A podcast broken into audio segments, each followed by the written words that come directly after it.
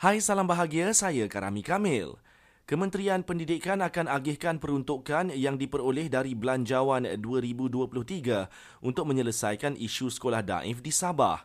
Menterinya Fadlina Sidik berkata, pihaknya akan memastikan tidak ada sekolah yang benar-benar memerlukan tercicir daripada menerima peruntukan tersebut.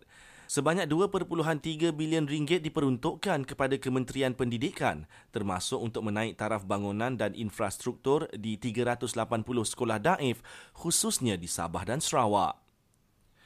Kementerian Komunikasi dan Digital akan gunakan peruntukan belanjawan 2023 untuk naik taraf dan meningkatkan capaian internet seluruh negara.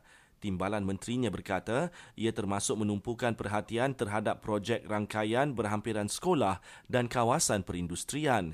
Ini selepas kementerian itu terima peruntukan 725 juta ringgit pada pembentangan bajet Jumaat lalu.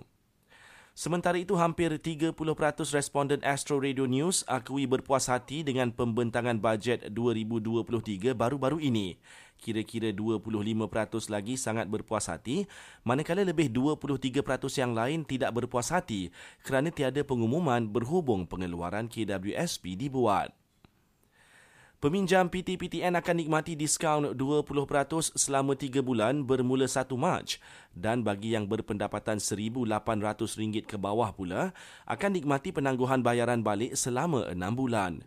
Menurut PTPTN, ia sebagai inisiatif untuk meringankan beban peminjam yang terkesan dengan situasi ekonomi ketika ini seperti yang diumumkan dalam Belanjawan 2023 Jumaat lalu.